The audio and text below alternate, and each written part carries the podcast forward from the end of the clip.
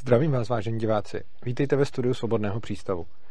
Dneska bych si s váma rád popovídal o subjektivních preferencích a jejich poměrně častým zaměňováním s objektivní realitou. A ilustroval bych to na příkladu jednoho pána, jmenuje se tuším uh, Roman Passer. Já jsem to možná teď zapomněl, když jsem se o tom uh, připravil video, ale to není až tak důležitý. Uh, je to český podnikatel, který má rád rychlou jízdu a rychlá auta a dělal na německých dálnicích nějaký rychlostní rekord, kdy se mu, protože tam je neomezený, eh, tam je vlastně neomezená rychlost na některých úsecích a někdy v roce 2015 tam udělal eh, jako test, eh, chtěl pokořit rekord, zapsal se do Guinnessovy knihy rekordů a jel po té dálnici přes 400 km v hodině dělal to nějakým neúplně hloupým způsobem, jako že by prostě přijel na dálnici a jen tak se tam rozjel, ale měl to nějak, eh, nějakým způsobem ošetřený, že za prvý teda tam jel v nějakém minimálním provozu a za druhý na těch mostech, co jsou na, na té dálnici, tam byli nějaký jeho kolegové, kteří měli vysílačky a sledovali, co se, co se před ním děje. A navíc tam měl ještě nějaký další kolegy v autech na té dálnici, který monitorovali ten úsek, kterým bude projíždět aby nějakým způsobem eh, minimalizoval riziko. Tehdy, když to udělal v roce 2015, zapsal se do Guinnessovy knihy rekordů, protože jel něco málo přes 400 km v hodině, asi 402 nebo 404. A tehdy mu automobilka Bugatti k tomu zápisu do Guinnessovky pogratulovala. A on se rozhodl to zkusit znovu někdy teď, v roce 2002, takže eh, sedm let sedm let poté. A výsledek už byl výrazně jiný. V Německu ho za to chtělo e, státní zastupitelství žalovat, zvažovali to, nakonec zjistili, že e, neporušil žádný zákon, takže se žaloba nekonala a automobilka Bugatti vydala prohlášení, že se od takového počinu distancuje. A já bych na tomhle případu chtěl ilustrovat spoustu zajímavých věcí, které se týkají anarchokapitalismu i státu, byť předem uvádím, že tenhle ten příklad není nějaká uh, kritika státu, protože na něj ta žaloba nebyla podána, i když to bylo zvažováno. Uh, nějakým způsobem se k tomu teda vyjadřovali i němečtí politici, včetně ministra dopravy a podobně, kteří to, uh, kteří to všichni odsoudili, tohle jednání. A čili, čili nějakým způsobem to se státem souvisí, ale jak, jako dopředu uvádím, že to není že to není jako kritika státu v ohledu jako k tomu, co se stalo i nestalo, protože prostě není tam rychlostní limit, takže tam každý může jezdit tolik, kolik e, potřebuje. Je tam nějaká ta podmínka, že musí mít člověk kontrolu nad autem nebo něco takového, což bylo splněno. On, on to nahrál, můžete se na to podívat na internetu, jak tam jede 400. A Uh, myslím si, t- takže není to nějaká kritika toho, že stát by něco v tomto případě udělal špatně, protože prostě zákon nebyl porušen, nebyla podána žaloba a někdo teda jel 400 km na dálnici a to je celý. Já bych na tom chtěl, to, čeho si ohledně tohle toho případu všímám, jsou dvě zajímavé věci. Za prvé posun od roku 2015 do roku 2022 kdy roku 2015 uh, eh, to udělal, prošlo to celkem bez povšimnutí, bez nějaký větší společenské kritiky a automobilka mu pogratulovala k tomu výkonu a zapsala jeho Guinnessovky. Když o sedm let později ten rekord překročil o několik kilometrů v hodině, já nevím zase přesně, jako tehdy to bylo původně asi 404 a ten nový rekord je asi 417 nebo něco takového. Uh, takže když o sedm let později s nějakým o trochu lepším autem ten uh, rekord překročil, tak se ta stejná automobilka od toho distancovala, což je zajímavý. Je to asi logický důsledek, protože společenský klima se změnilo, takže v roce 2015 si mohli dovolit mu pogratulovat a v roce 2022 se od toho museli distancovat, protože pravděpodobně se chovají tak, aby si drželi nějaký jméno a je to nějaká jejich PR strategie. Je zajímavý, jak se naše společnost vyvíjí a je zajímavé, jak ohledně toho uvažují lidi. Když se podíváte do médií a, a nemyslím teď jenom komentáře k tomu všemu, jo? Ty, ty jsou teda dost hrozný, jako bývají komentářový sekce většinou, ale i když se podíváte různě na, já nevím, třeba jsem viděl aktuálně CZ, si tam pozvali Tomáše Engeho, aby eh, tam celou dobu mluvili o tom, jak je to nebezpečný a jak by to, jak by to nikdo neměl dělat. A já bych se k tomu rád vyjádřil. Za, za prvé, sám za sebe eh, si taky nemyslím, že je rozumný něco takový. Já sám za sebe bych to neudělal, eh, teda nejenom proto, že nemám tak rychlý auto, který by jezdilo 400 km v hodině, ale taky v běžném provozu nejezdím na plný výkon svého auta, protože mi nepřipadá rozumný, mi to nepřipadá rozumný, nepřipadá mi to bezpečný a když si člověk chce v autě zadovádět, tak eh, může vjet někam na okruh, ty jsou na to dělaný, je to tam výrazně bezpečnější a každému to můžu vřele doporučit. Na druhou stranu eh, se tak moc nestotožňuji s tou kritikou, která a jakým způsobem se snáší na hlavu toho dotyčného a vidím v tom zajímavý eh, pnutí, které jsou ve společnosti a myslím si, že je to hodně důsledek určitý posedlosti absolutním bezpečí, který je samozřejmě iluzorní, protože nikdo nám nikde nemůže zajistit absolutní bezpečí. A obávám se, že je to právě mimo jiné důsledek taky závislosti lidí na státu, který jim vytváří iluzi toho, že můžou žít v bezpečném světě. Na co já bych se zaměřil? Zaměřil bych se na to, jak reálně nebezpečný ten eh, počin byl. Za předpokladu, že by se náhodně někdo rozjel po dálnici rychlostí 400 km v hodině, tak to považuji za extrémně nebezpečný počin, protože auta, který se tam pohybují tím stejným směrem 200, tak jsou stejně jako kdybych ve dvoustovce já měl mít jiný auta, nemluvě o tom, že moje brzdná dráha bude enormní. Když k tomu připočítáme reakční dobu, tak analýza právě toho Tomáše Engeho byla, že zabrzdím na nějakých, já nevím, 600 nebo 700 metrech, což je opravdu hodně. A jestliže já vidím pravda byl to rovný úsek, ale vidím, řekněme třeba půl kilometru přes sebe, tak tam pořád mám třeba nějakých 200 eh, metrů, kam, kam nemusím vidět. A na druhou stranu eh, on to takhle neudělal. On udělal to, že si pokryl ten úsek dálnice nějakýma dalšíma svýma kolegama, kteří s ním na tom pokusu spolupracovali, což znamená, že na tou dálnici jsou nějaký takový ty, takový ty mosty, takže oni se na ně postavili a byly tam nějaký auta, který v tom úseku jeli před ním a on s nima byl eh, se všema ve spojení mu mohli říkat, jestli se tam něco neděje, nebo jestli tam právě není, uh, jestli tam není právě nějaká ta překážka.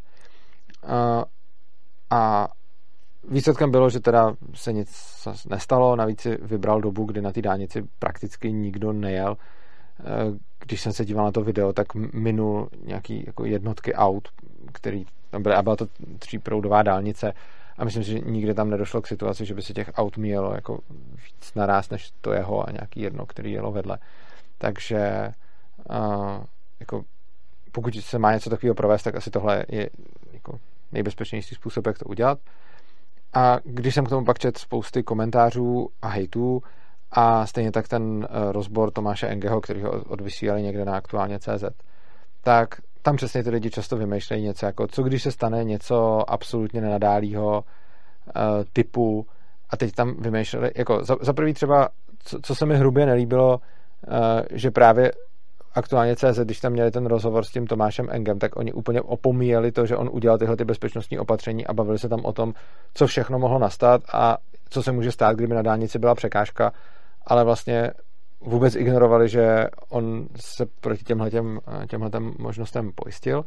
Ale pak samozřejmě tam padaly nějaké věci, které se skutečně stát můžou a proti kterým se ani takhle moc dobře jako nepojistí. A uvedli tam jako, jako těch příkladů i v komentářích jinde byla uvedená spousta, já uvedu nějaký z nich.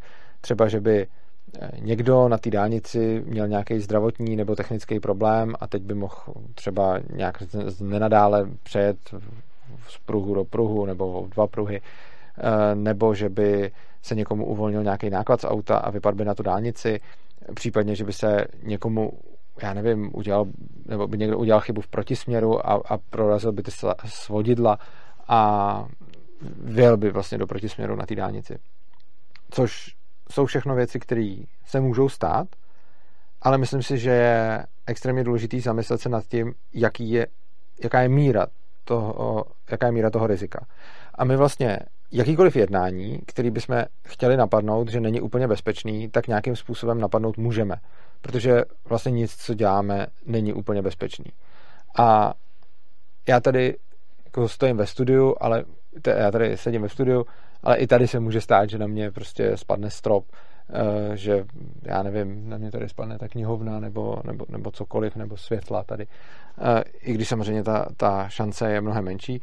Na druhou stranu, kdykoliv se pohybuju po dálnici a jedu autem, tak šance, že se něco stane, tam vždycky je a nepotřebuje k tomu nikdo jet 400 eh, km rychlostí. Může se jet i výrazně pomalej a lidi u toho můžou umírat. Je samozřejmě pravda, že když jedu 400 km rychlostí, tak se to riziko o něco zvyšuje, v některých případech i o dost. Na druhou stranu zase tím, že na tu dálnici před sebe rozmístím nějaký svoje kolegy, který mi to tam, mi to tam monitorují a hlídají, tak se to riziko zase, tak se to riziko zase výrazně snižuje. A častokrát vidím na dálnici nebo i jinde v silničním provozu nějaký jednání lidí, který si umím představit, že budou přesně psát ty nenávistné komentáře, který bude určitě výrazně nebezpečnější než to, Eh, co tam předved právě ten Radim Pasar. Uh, myslím, že tak se jmenoval. Doufám, že, že nekomolím jeho jméno. Pokud ano, pak se omlouvám.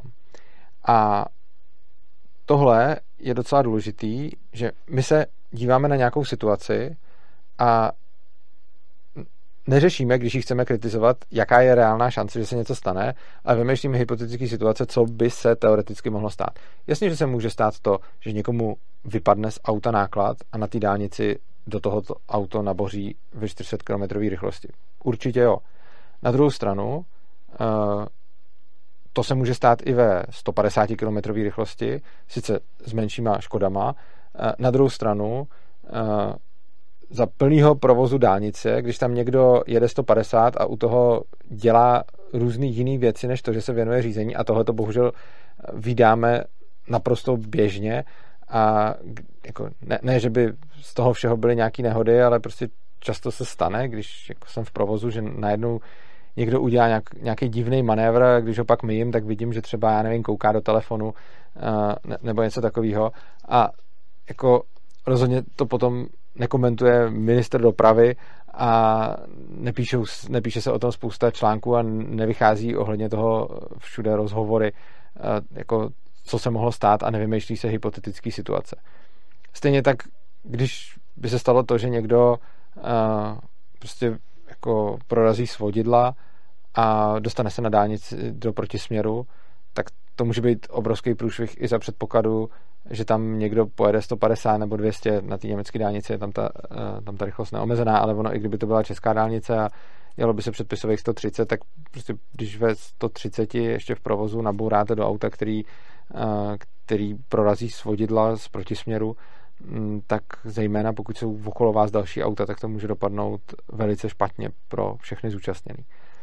A teď samozřejmě záleží, jaká je ta šance, že se něco takového stane. Tu šanci můžeme zvyšovat, tu šanci můžeme snižovat, ale lidi mají tendence dívat se pouze na ty faktory, které zvyšují tu šanci, že se stane něco nebezpečného a potom přepnou do módu Eh, nějakého strachu, kdy to začnou úplně bezhlavě, kdy to začnou úplně bezhlavě hejtit.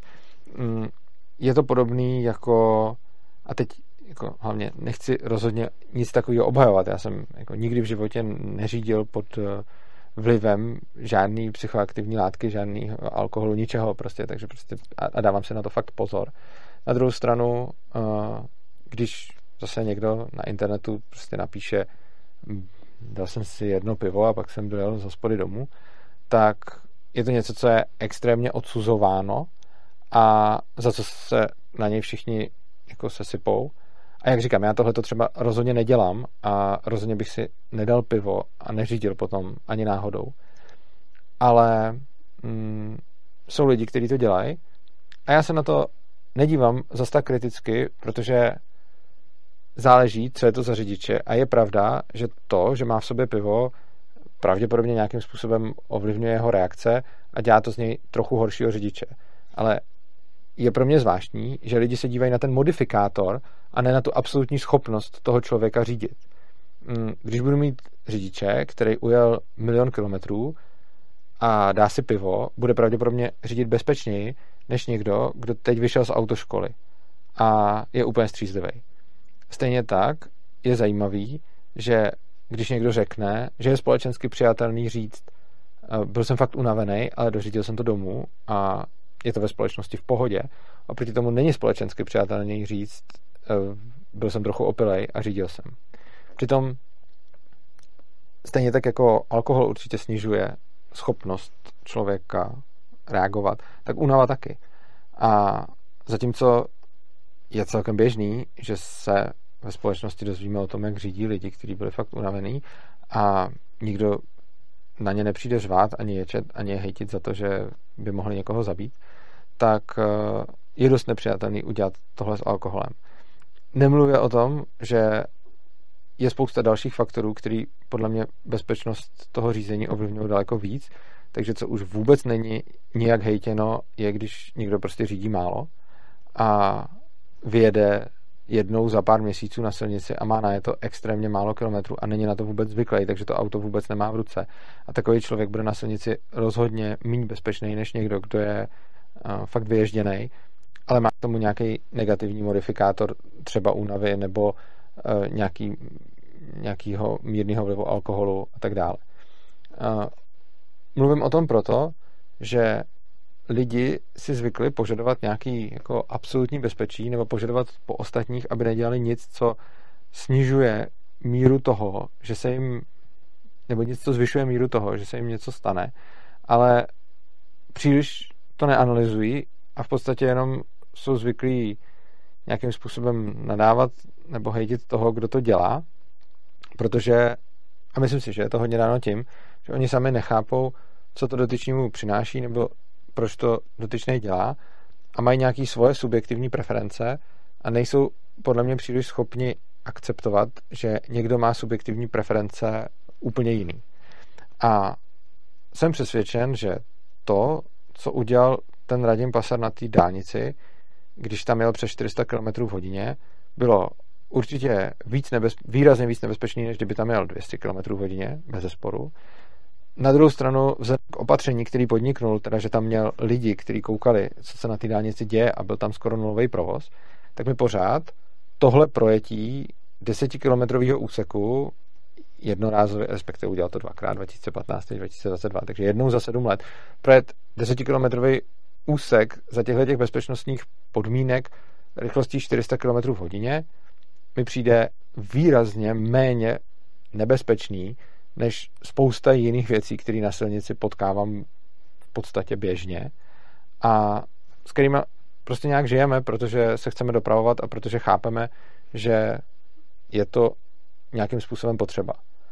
A jedna věc je, jestli se nad tím ty lidi, co to kritizují, takhle zamysleli.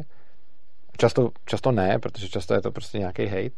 Ale potom jsou k vidění diskuze, kde je vidět, že někdo tam předkládá tyhle ty argumenty a říká přesně jako uh, ano, je to něco, co samozřejmě je jakoby v úzovkách zbytečný a já to dávám do uvozovek a vrátím se k tomu, protože o té zbytečnosti bych rád mluvil.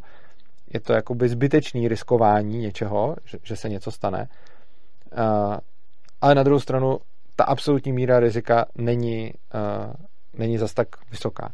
A spousta lidí řekne, že je to zbytečný a že se předvádí, nebo já nevím co, a že by teda měli jít sedět, nebo by to měl někdo zakázat, nebo by se na tohleto téma měl udělat zákon, aby se to, aby se to nemohlo opakovat. Mm. A potom se o tom vedou diskuze a i když někdo jako tam řekne, hele, jako spousta věcí na dálnici, které se dějou, nebo prostě v provozu, který se dějou, je bezpečnější než tohle, tak často na to ty lidi vůbec nereflektují, že řeknou, no jo, ale tohle to je úplně jako zbytečný risk a je to jenom o tom, že on se chce, já nevím, předvádět, upozorňovat na sebe nebo užít si nějaký adrenalin a tak dále a tak dále. To, co mi přijde na tomhle signifikantní, je, že lidi si podle mě neumějí dost dobře představit, že ten člověk, který tohle to dělá, z toho bude mít nějaký dost vysoký subjektivní užitek. Nevím přesně jaký a není na mě to hodnotit. Nevím, jestli je jeho cílem prostě na sebe upozornit, zapsat se do Guinnessovky, užít si rychlou jízdu, jestli chce ten adrenalin, nevím. Prostě a hlavně je to jeho věc.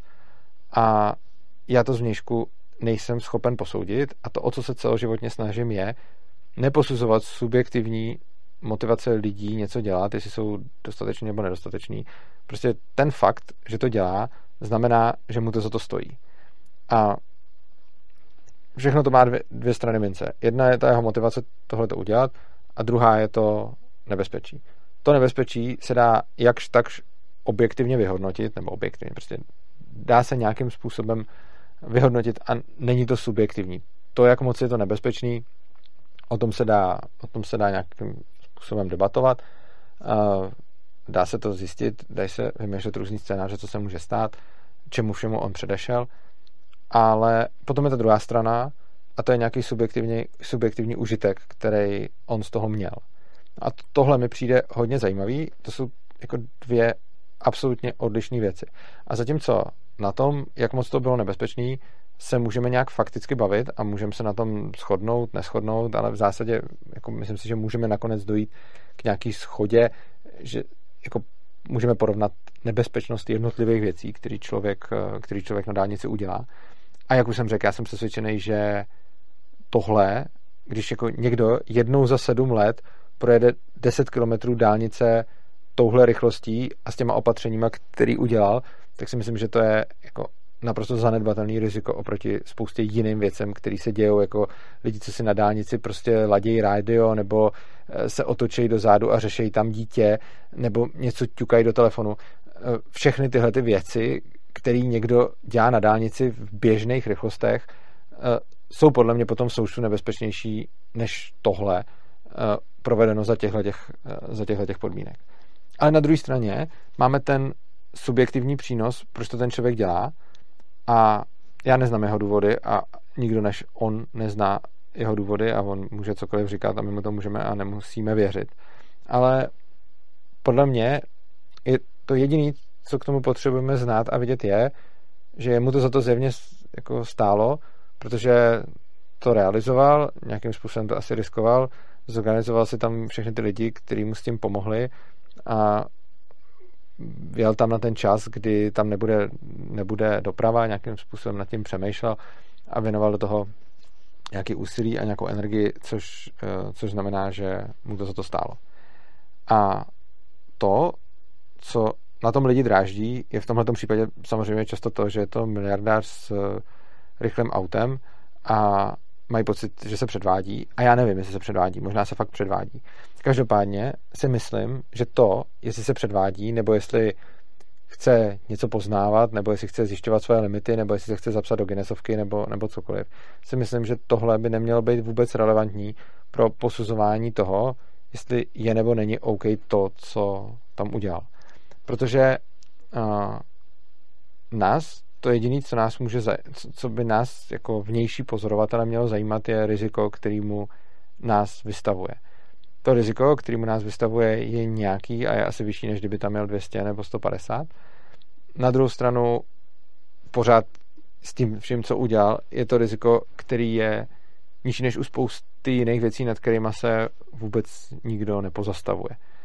A jako stačí prostě když člověk často jezdí, já jezdím teď hodně často tu jako po D1 a jako přijde, že jako lidi jezdí v zásadě dobře, že eh, jako na rozdíl od všech, kteří nadávají na české silnice, jak je to hrozný a jak jsou Češi prasatá. Pro mě mně přijde, že jako Češi řídí v pohodě, eh, že jsou na sebe v provozu i v zásadě slušní. Samozřejmě jako je tam nějaký confirmation bias, si myslím, potom, když potkáme čas od času někoho, kdo slušný není, tak se zapamatujeme víc než všechny ty desítky a stovky slušných řidičů, který, který tam potkáme, takže já určitě jako eh, si nechci stěžovat na eh, to, jak se k, tobě, k sobě řidiči chovají a jak to vypadá na českých silnicích, protože si myslím za prvý, že se chovají v zásadě dobře a za druhý si myslím, že to na nich vypadá v zásadě taky dobře.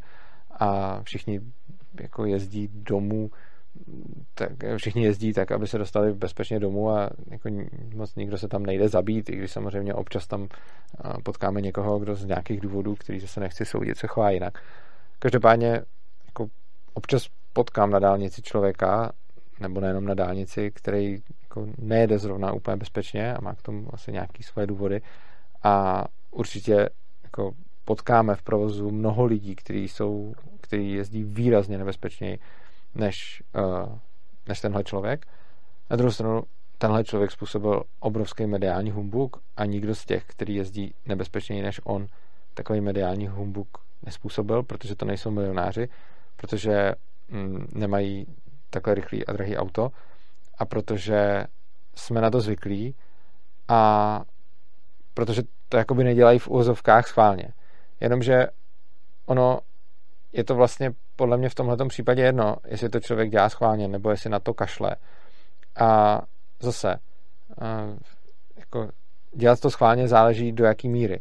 Prostě já můžu, když jedu a vzadu mi řve dítě, nebo si potřebuju naladit rádio, nebo potřebuji něco naklikat do toho telefonu, tak můžu prostě zajet k benzínce a má to nějaký transakční náklady, ať už to, že tam tomu dítěti bude špatně, nebo to, že prostě se někomu ozvu později, nebo to, že se zdržím. Ale vlastně pokud se rozhodnu, že při tom řízení si budu řešit něco jiného v tom autě, tak eh, je to taky něco, co dělám v podstatě jako schválně, že jsem se rozhodl, že mi to za to stojí.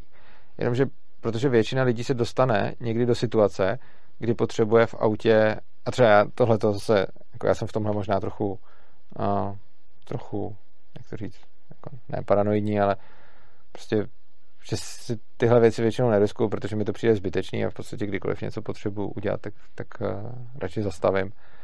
A fakt se při řízení snažím plně věnovat řízení a nedělat, nedělat u toho jiné věci. Že třeba pro mě i používání telefonu při řízení je jako naprosto zbytečný a dokonce i třeba, nevím, když mě někdo volá, tak ani nemám rád to nějak, eh, nějak přijímat nebo nebo tak, protože mi to prostě přijde, protože mi to přijde zbytečný. A když něco chci, tak se na to zastavím. Ale vidím, že prostě zdaleka ne všichni lidi tohle to dělají. Jsem v tom spíš výjimka a sleduju to, když prostě s někým jezdím, tak vidím, že skoro každý si za volantem dovolí dělat v podstatě víc věcí než já. A znám i konkrétní lidi, kteří jsou schopní za volantem dělat docela psí kusy, a když jsem se s nimi bavil o tomhle případu, tak ho, tak ho notně kritizovali, ale potom jsou schopní sami vytvářet nějaké nebezpečné situace, pro který máme pochopení, protože se do toho většina lidí nějakým způsobem často dostává. Eh, většina lidí si někdy potřebuje, já nevím, naladit rádio nebo pořešit něco na telefonu, nebo uh, jako uklidit vzadu dítě, nebo si něco podat v tom autě a tak dále. A kolikrát vidím, jakým způsobem to, to, to, to, to ty lidi dělají. A tím pádem, že všichni mají tuhle potřebu, tak tu potřebu chápou u druhých, takže potom, když prostě přijde nějaká bouračka stylem nevěnoval pozornost řízení, což je mimochodem nejčastější, eh, nejčastější příčina nejčastější příčina dopravních nehod. A nemyslím tím nutně, že by ten člověk musel jako sedět u telefonu a psát tam SMS, když řídí, to jako asi většina lidí nedělá. Ale je to taková ta klasika, že prostě se nějak člověk rozjíždí, napojuje si telefon na rádio, teď mu tam nějak nejde napojit nebo něco a teď začne do toho telefonu nebo rádia bušit a něco, něco tam cvakat a už, už jako neví, uh, už jako neví, co se, co se okolo něj děje. A přijde mi, aspoň z osobní zkušenosti, co vidím, že většina lidí si na tohle to prostě nezastaví a dělají to, dělají to za jízdy. Mě to jako nevadí, když to dělají oni, já sám to nedělám. Ale je zase důležité si uvědomit, že všechny tyhle ty věci zvyšují uh, jako nějakým způsobem nebezpečí uh, té cesty a nebezpečí té dopravy a toho provozu a zvyšují šanci, že prostě nabouráte a něco se vám stane. A zejména, když jdete po dálnici a jdete ve vysokých rychlostech, tak eh, to může mít často fatální následky.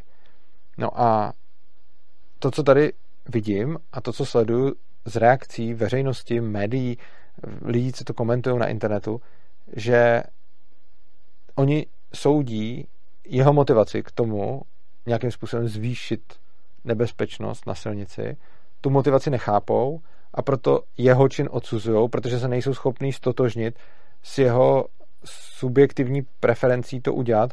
A jim samotným by nic takového nepřineslo užitek. Já sám tohle chápu, protože jako i když jako miluju auta, miluju řízení a třeba miluju jet na závodním okruhu, tak eh, mě by asi taky nepřineslo užitek jet 400 km na rovném úseku dálnice, to už bych s tím radši, jako kdybych měl takový auto, tak už bych s tím radši jel někam jinam mimo, mimo dálnici, protože takhle rychle se dá jezdit. Jsou nějaký na to eh, jako testovací okruhy, sice jako drahý, ale ten člověk zrovna má peníze a z nějakého důvodu to chce dělat na silnici.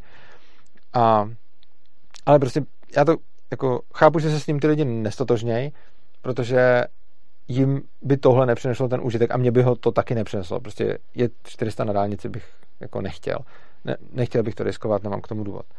Ale chápu a uznávám, že dotyčný ten důvod měl, chtěl to udělat, udělal to takovým asi nejbezpečnějším způsobem, jak se dalo, nějak, nějak trochu tím zvýšil riziko pro sebe i pro všechny ostatní, ale nezvýšil ho nějak zásadně oproti tomu, s čím se běžně v životě setkáváme. To, co se snažím říct, je, jenom proto, že nám jeho motivace přijdou nějaký hloupý, nevyzrálý, egoistický, nevím, prostě, to, to je na každém, a já, já ani neříkám, že mi takovýhle přijdou, já prostě jeho motivace neznám, tak je, tak je nesoudím, ale viděl jsem z těch reakcí, že spoustu lidí to takhle přijde, tak to začnou okamžitě odsuzovat. A tohle je jev, který se děje v naší společnosti, který se děje v naší společnosti jako všude možně. Často se to právě pro, potom propisuje do politiky a do fungování státu, kdy je to taková mentalita, já jsem viděl nedávno jeden skvělý mím a tam byl volič, který jde házet hlas do urny a je nad ním napsáno uh, cokoliv nemám rád, by mělo být regulováno nebo zakázáno všem a cokoliv mám rád, by mělo být základní lidský právo a mělo by to dostat všichni. A tohleto je mentalita, s kterou se můžeme setkávat velice často a taky setkáváme a myslím si, že je krátkozraká a ve výsledku zhoubná, protože si tím potom jako je to přesně ta, to podhoubí po uh, volání po regulacích, kdy samozřejmě, uh, kdy samozřejmě to, co dotyčný udělal, tak uh, rozproudil nějakou diskuzi, jestli by se náhodou na té na německé dálnici neměl zavést ten rychlostní limit, protože proč tam není, potom ten člověk může dělat tohle a může to samozřejmě přinést, může to samozřejmě přinést další regulaci. Nicméně ten obrovský problém vidím v, v tom, že si ty lidi často nedokážou představit, že něco, co oni sami nedělají nebo nemají rádi, nebo by jim to nic nepřinášelo, někomu jinému ten užitek přináší. Nedávno jsem měl, uh, jsem měl jednu přednášku a časem uvidíte asi její záznam v, tady v kanálu Svobodného přístavu, nebo nevím, jestli už nevyšla, já to mám trošku, já to mám teď trošku uh, pomotaný, protože to mám poslední dobou fakt hodně, takže nevím, jaký videa už jsem zpracoval, co jsem vlastně nahrál, co jsem ještě nenahrál, co mě ještě ke zpracování čeká. Každopádně jsem měl jednu přednášku, na který jsme se bavili mimo jiné o nějakém jako bezstátním řešení ekologie a životního prostředí.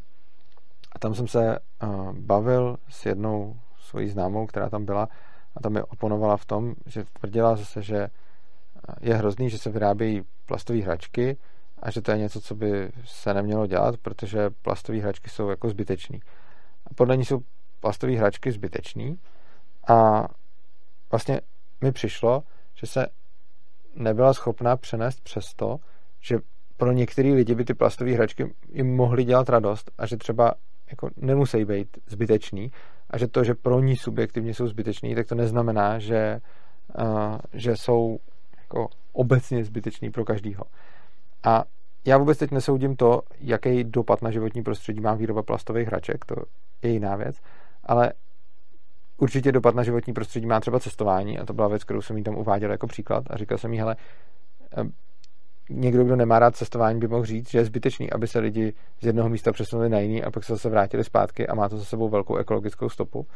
A ona říká, že to se nedá srovnávat, protože právě z toho cestování uh, si člověk něco odnese, nějak se poučí, ale ta plastová hračka je jenom něco.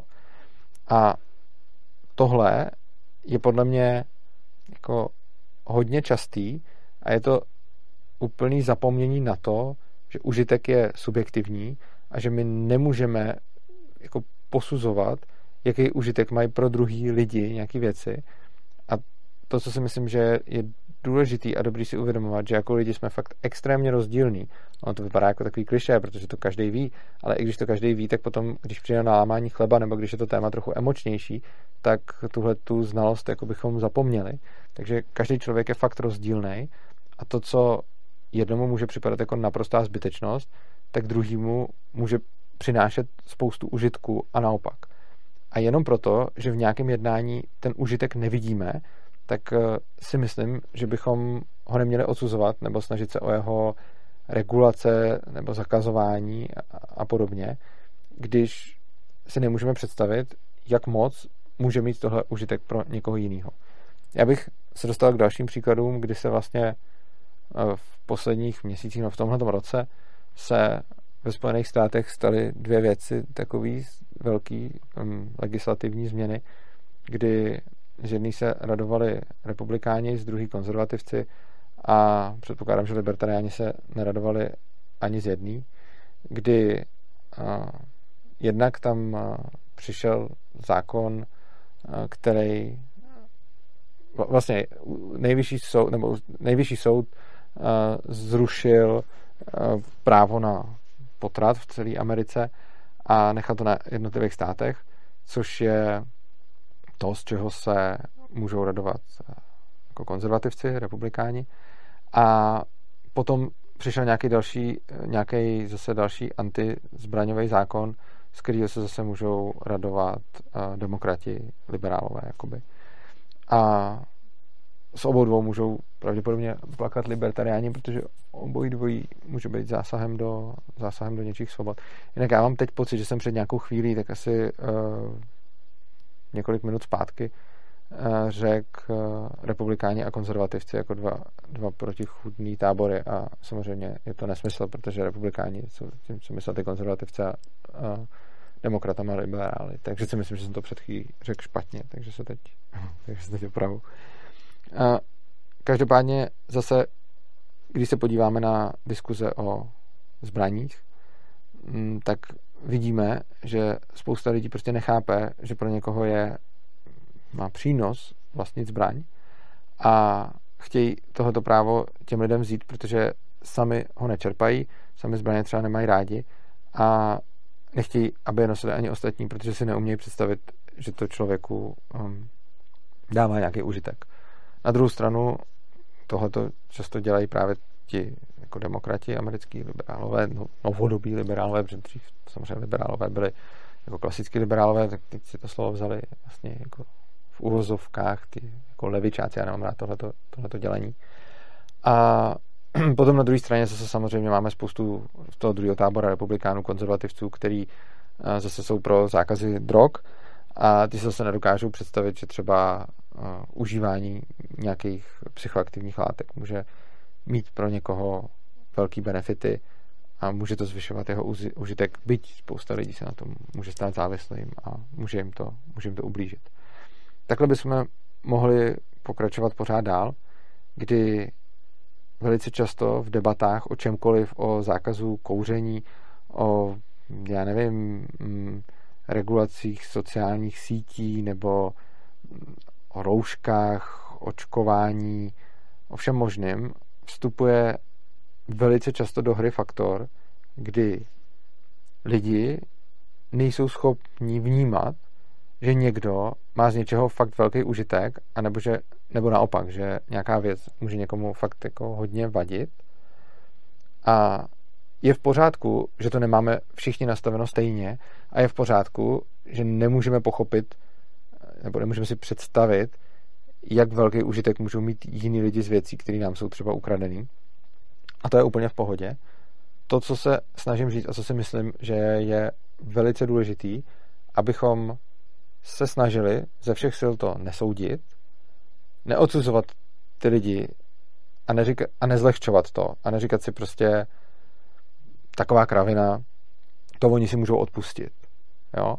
Já si třeba pamatuju, když tady před, uh, to už je docela dlouho, tady byla v Čechách dočasně zavedená jako asi několika denní nebo možná týdní, teď si nejsem jistý, prohybice uh, právě po té metanolové kauze, kdy se nějaký lidi jako zabili, zabili tím, že vypili nějaký alkohol, prostě mysleli si, že to je etanol, on to byl metanol, to zabilo. A protože se nevědělo, který, jestli ještě jsou nějaký další lahve, ve kterých by mohl být ten metanol, tak se tady zavedla nějaká jako krátká několikadenní prohibice, kdy se nesměl prodávat alkohol. A já jsem proti tomu tehdy vystupoval a vystupoval jsem proti tomu čistě principiálně, protože mě ještě jako nějaký ožírání se moc nic neříká. Uh, nemám ten stav rád a vlastně jako jsem člověk, který pije, jako dřív jsem nepil vlastně vůbec, teď piju fakt minimálně a odřít si alkohol na vlastně libovolně dlouhou dobu pro mě není problém, protože mám určitě jako eh, měsíce, kdy nepiju a, a, a ne proto, že bych jako si to musel říct, ale že mě to vůbec nenapadne, protože z toho nemám vlastně ten užitek. A, když jsem tehdy ale hájil principiálně to, aby každý mohl se napít, když chce, tak mi na to spousta lidí říkala, tak jako přece je důležitější lidský zdraví, než to, aby si někdo mohl, aby si někdo mohl prostě vychlastat držku a je přece, jako přece se lidi obejdou pár dní bez toho, aby se ožrali, než aby se riskovalo, že někdo umře.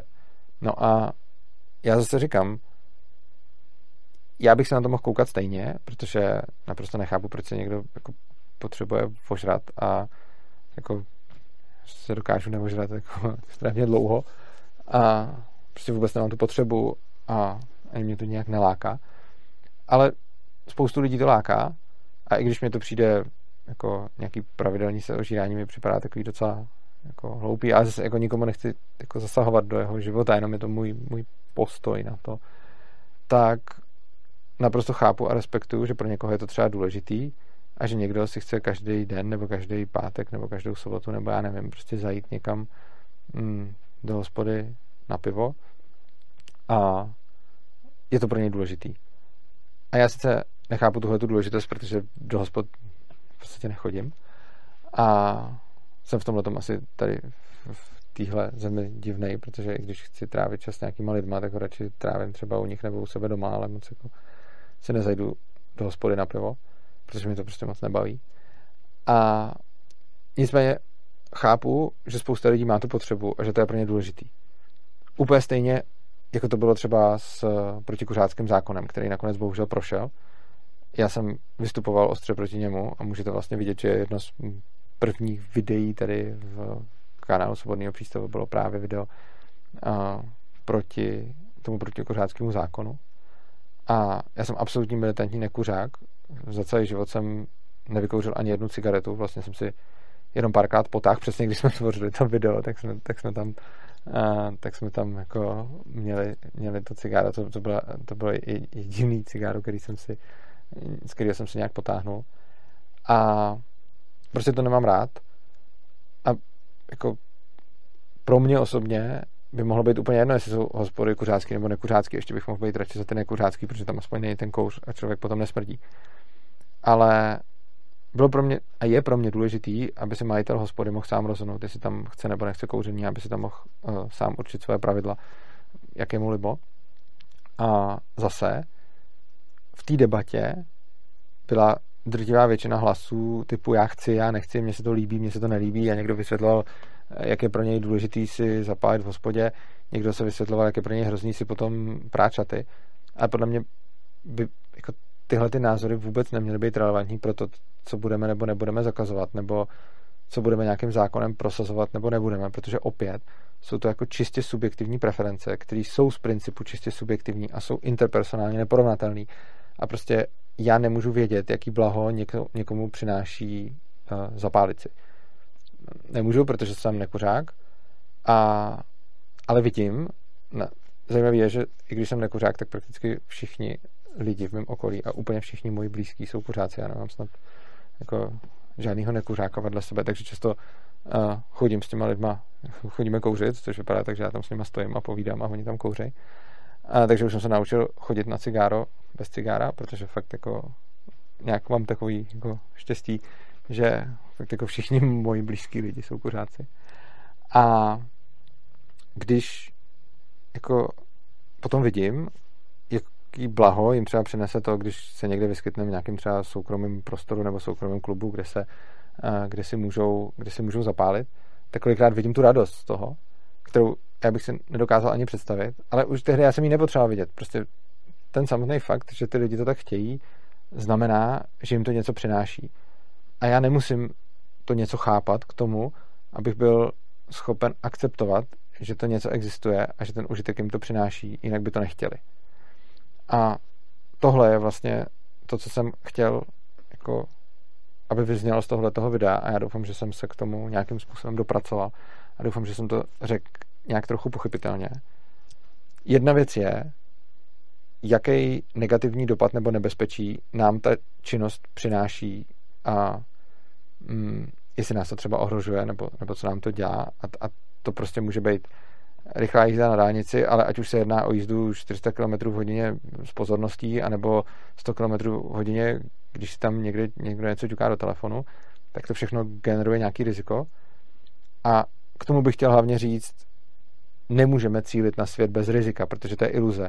My nikdy nebudeme žít ve světě, který by mohl být plně bezpečný. Všechno, co děláme, pokaždé, když vyjdeme z baráku a ani když z toho baráku nevídeme, tak riskujeme. Riskujeme, že umřeme. Riskujeme teď, že to tady celý spadne a zabije mě to. Eh, když půjdu do auta, riskuju, že umřu a to i když všichni se budou snažit sebe líp. Prostě vždycky je tam nějaký riziko, že se něco stane. Při jakýkoliv činnosti nikde není úplný bezpečí. Úplný bezpečí je iluze. Přesto spousta lidí se k tomu úplnému bezpečí upíná, aniž to vědí, protože v momentě, kdy proti nějakému jednání argumentujeme způsobem, co všechno se mohlo stát a úplně ignorujeme, jaká je šance, že se to stane, tak v podstatě jediné, co tím říkáme, je, že to není dokonale bezpečný. Ale ono nic není dokonale bezpečný. Takže to, na co bychom se měli zaměřit, je, jaká reálná mír, jakou reálnou míru nebezpečí to představuje. Ať už se jedná o nebezpečí nebo nepohodlí, cokoliv, ať už se jedná o prostě, já nevím, tady to ježdění po dálnici, nebo o kouření v restauraci, nebo prostě o to, že někdo někde se opije a třeba umře, protože v tom bude metanol. Mm, ať už se jedná o braní drog, nebo se jedná o držení zbraní a tak dále, tak prostě to, co nás jako může zajímat a co můžeme někdy lépe, někdy hůře jak objektivně změřit, je míra rizika, kterou to představuje pro nás ostatní. Ale to, co absolutně nemůžeme objektivně změřit, je míra užitku, kterou ta činnost přináší tomu člověku, kterou, který to dělá. A to, k čemu máme tendence, je být ochotní podstupovat nějaký rizika pro to, aby ostatní mohli dělat věci, který jim přináší takový užitek, kterýmu nerozumíme, kterýmu rozumíme, pardon, teď jsem to řekl obráceně, a naopak nebýt ochotní podstupovat rizika, který přináší druhým takový užitek, kterýmu nerozumíme. A podle mě je tohle uvažování jako chybný, milný, byť je přiroz, ono, ono je to přirozený, ono je přirozený, že eh, v, v momentě, kdy to chápeme, tak se dokážeme do toho člověka líp vžít a potom mu to dokážeme uh, jako líp tolerovat, takže jako, neříkám, že ta úvaha hm, jako nedává smysl, ona jako má svůj důvod, proč tuhle tu úvahu máme, protože když někdo dělá věc, kterou my sami děláme taky, tak daleko víc můžeme porozumět tomu, co nám to přináší a tak máme mnohem větší pochopení i pro ty negativní eh, efekty, které to přináší nám všem, nám všem okolo. Ale i když existuje smysluplný důvod pro tohleto uvažování, tak podle mě to uvažování jako takový je jako jednak chybný a jednak zhoubný, protože se potom budeme dostávat do situace, kdy budeme všichni volat po zákazech toho, co sami neděláme a dostaneme se do toho mindsetu toho voliče, který říká, je to trošku přehnaný, ale ono je to docela častý pohled, cokoliv nemám rád, by mělo být všem zakázáno. A cokoliv mám rád, je lidský právo a mělo by to být všem poskytnuto. Tenhle mindset je absolutně zabijácký právě proto, že lidi jsou naprosto různí. A pokud bude každá skupina lidí prosazovat svoje vidění světa takhle a bude chtít po státu, aby to, co dělají, to, co oni nedělají, aby zakázal a to, co oni milují, aby vnutil všem, tak potom oni si neuvědomují, že ty skupiny budou tímhle tím způsobem uh, jako působit navzájem proti sobě. A časem si jako takhle pozakazují všechno, ono se to, ono se to víceméně děje, že těch zákazů pořád přibývá a přibývá, protože vždycky někdo přijde s tím, jo, to, to je třeba typický, že zákon, to, to jsem taky řešil před pár rokama, jsem o tom psal dostok, uh, že byl zakázaný alkohol vodákům. Že, a teď nevím, jestli ten zákon prošel nebo neprošel.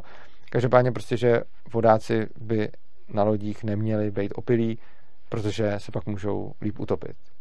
Jo, určitě je to pravda, že když budete jako na vodě chlastat, tak se utopíte s větší šancí, než když chlastat nebudete, ale není na nikom, aby to, než těch lidech samotných, aby to posoudili, jestli jim to za to riziko stojí nebo nestojí.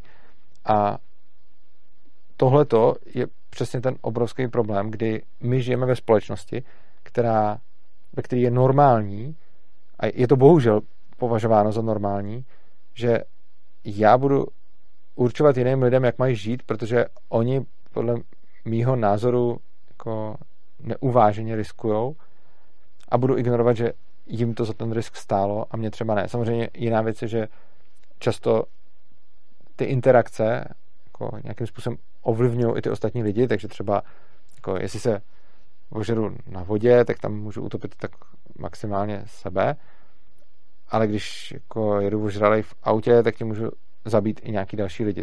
To, to je určitě pravda. A tím pádem neříkám, že ty, tím pádem neříkám, že ty situace jsou stejné. Ale my vidíme, že ta hysterie se, uh, že ta hysterie jakoby prostupuje všema, uh, všema případama a to ať těma, kde můžu někoho ohrozit, ale tak i těma, kde nikoho nemůžu ohrozit a kde jenom chci uchránit toho člověka před jako ním samým, ať už se jedná o to, eh, o metanolovou aféru, kdy budu řešit, že někdo sám sebe zabije tím, že, že se bude opít, ale jako tím nezabije nikoho dalšího, nebo budu řešit to, že se někdo uh, opije na vodě a potom se tam utopí zase, utopí se tam on sám a neutopí nikoho dalšího, protože jako jako i kdyby jeli spolu v té lodi dva, tak za prvý to už jako se tak dohodli, a, za druhý hlavně ten, ten co nebude opilej, tak, tak, tak vyplave, že jo. A jo, takže se taky mohl opít jeden a ten si, ten si sníží jako svoje riziko trochu i toho druhého, ale v podstatě vůbec nějakým už jako cizím lidem. A my jako společnost už bohužel moc nehledíme na to, že to není naše věc. Typická, jo, jo typicky třeba uh, bezpečnostní pásy, dávají se za to body, když nejsou připlý. Zase já jezdím jako vždycky připlý, já jsem ten člověk, co se uh, připoutá, i když jde přeparkovat. Jako, ne, že bych u toho přeparkování tomu věnoval, jako že bych si myslel, že to má nějaký smysl, ale je to prostě zvyk, že už si ten pas jako zapnu vždycky a kolikrát se ho zapnu a pak zjistím, ty teď vlastně prakticky nikam nejedu. Ale jako nejezdím nepřipoutaný nikdy, protože zase mně osobně přijde, že mi to nevadí mít na sobě ten pás, je to vlastně jedno, protože ho nevnímám a nějakým způsobem mi zvyšuje bezpečnost, tak eh, proč si ho nevzít? Na druhou stranu chápu, že třeba někomu ten pás vadí a není moje věc, jestli on se zabije nebo nezabije, protože je to jeho zdraví a mně subjektivně přijde, že připoutat se v autě má v podstatě nulový náklad, protože mi to nevadí. Vzhledem k tomu, že jsou lidi, kteří se ne, nepásají, tak eh, z toho zjevně plyne, že pro ně to nějaký smysl má, protože kdyby to pro ně smysl neměli, tak to dělají jinak. Takže prostě ty lidi se nechtějí poutat, asi se nechtějí poutat z nějakého důvodu, který je na nich a ne na mě a je to jejich věc. A zrovna tohleto poutání se v autě je jako věc, kdy ten člověk tím ohrožuje sám sebe, ale neohrožuje tím ostatní. Pak je na to oblíbený argument, že jako ohrožuje uh, že ohrožuje je tím, že jako potom, když se mu něco stane, tak uh, se to platí ze socialistického zdravotnictví, z, nějakého jako pojištění, ale to, což je sice pravda a je to skvělý argument proti tomu socialistickému zdravotnictví, ale ne proto, proč uh, omezovat lidem ty pásy. Úplně stejná věc jsou drogy, zbraně, cokoliv. Zase drogy, zbraně někdy ohrožují i ostatní. A jak říkám, něco, něco je ohrožení čistě pro toho člověka, něco je ohrožení čistě i pro ostatní a chápu, že tam, kde to nějakým způsobem ohrožuje ostatní, tak na to může mít nějaký svůj mm, jako, nějakou preferenci jako silnější, aby se to nedělo. A, a může ta preference být čistě motivovaná zájmem o zvýšení vlastní bezpečnosti. Ale myslím si, že je extrémně důležitý vnímat, že je na každém, aby si posoudil svoje rizika a jenom on sám si dokáže zjistit, jaký užitek z toho má. A i když my tomu užitku nechápeme, i když tomu užitku nerozumíme, i když pro nás ten užitek nedává smysl, tak tam je, protože jinak by to ten člověk nedělal.